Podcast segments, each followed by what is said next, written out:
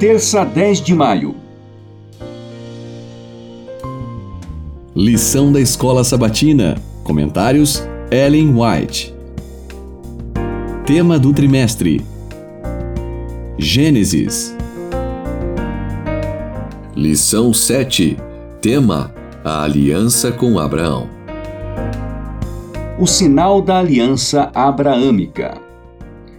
Nessa ocasião, o rito da circuncisão foi dado a Abraão como selo da justiça de fé que teve quando ainda não havia sido circuncidado. Romanos 4:11. Deveria ser observado pelo patriarca e seus descendentes como sinal de que eram dedicados ao serviço de Deus e assim separados dos idólatras, e de que Deus os aceitava como seu tesouro peculiar. Por meio desse rito, eles se comprometiam a satisfazer, por sua parte, as condições do concerto feito com Abraão. Não deveriam contrair matrimônio com os gentios, pois, assim fazendo, perderiam sua reverência para com Deus e sua santa lei. Seriam tentados a se entregar às práticas pecaminosas de outras nações e seduzidos à idolatria. Patriarcas e Profetas, páginas 107 e 108.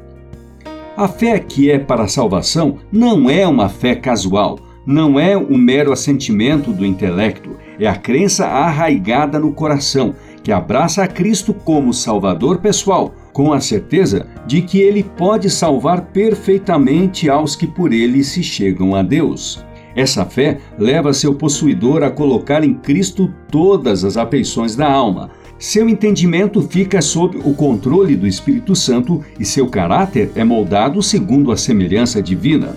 Sua fé não é uma fé morta, mas uma fé que opera por amor e o leva a contemplar a beleza de Cristo e a tornar-se semelhante ao caráter divino.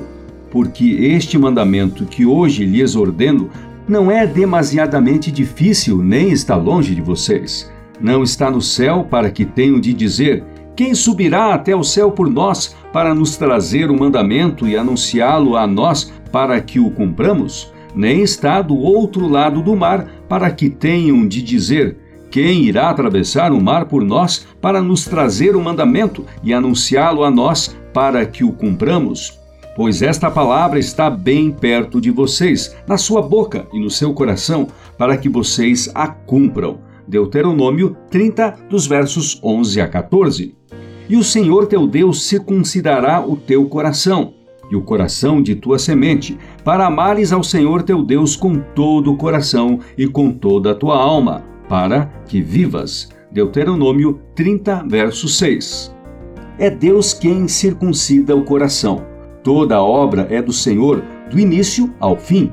O pecador que está perecendo pode dizer: Sou um pecador perdido, mas Cristo veio buscar e salvar o que se havia perdido.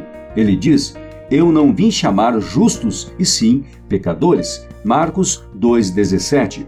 Sou pecador, e ele morreu na cruz do Calvário para me salvar. Eu não preciso ficar mais um momento sequer sem ser salvo. Ele morreu e ressurgiu para minha justificação e me salvará agora. Aceito o perdão que prometeu. Mensagens Escolhidas, volume 1, páginas 391 e 392. Quando Abraão tinha estado quase 25 anos em Canaã, o Senhor lhe apareceu e lhe disse: Eu sou o Deus Todo-Poderoso. Ande na minha presença e seja perfeito. Gênesis 17:1. Com temor reverente, o patriarca se prostrou com o rosto em terra, e a mensagem continuou: esta é a minha aliança com você. Você será pai de muitas nações. Gênesis 17:4. Em sinal do cumprimento desse pacto, seu nome, que até ali era Abrão, foi mudado para Abraão, que significa pai de muitas nações. O nome de Sarai tornou-se Sara, princesa, porque disse a voz divina: Ela se tornará nações, rei de povos procederão dela. Gênesis 17, verso 16. Patriarcas e Profetas, página 107.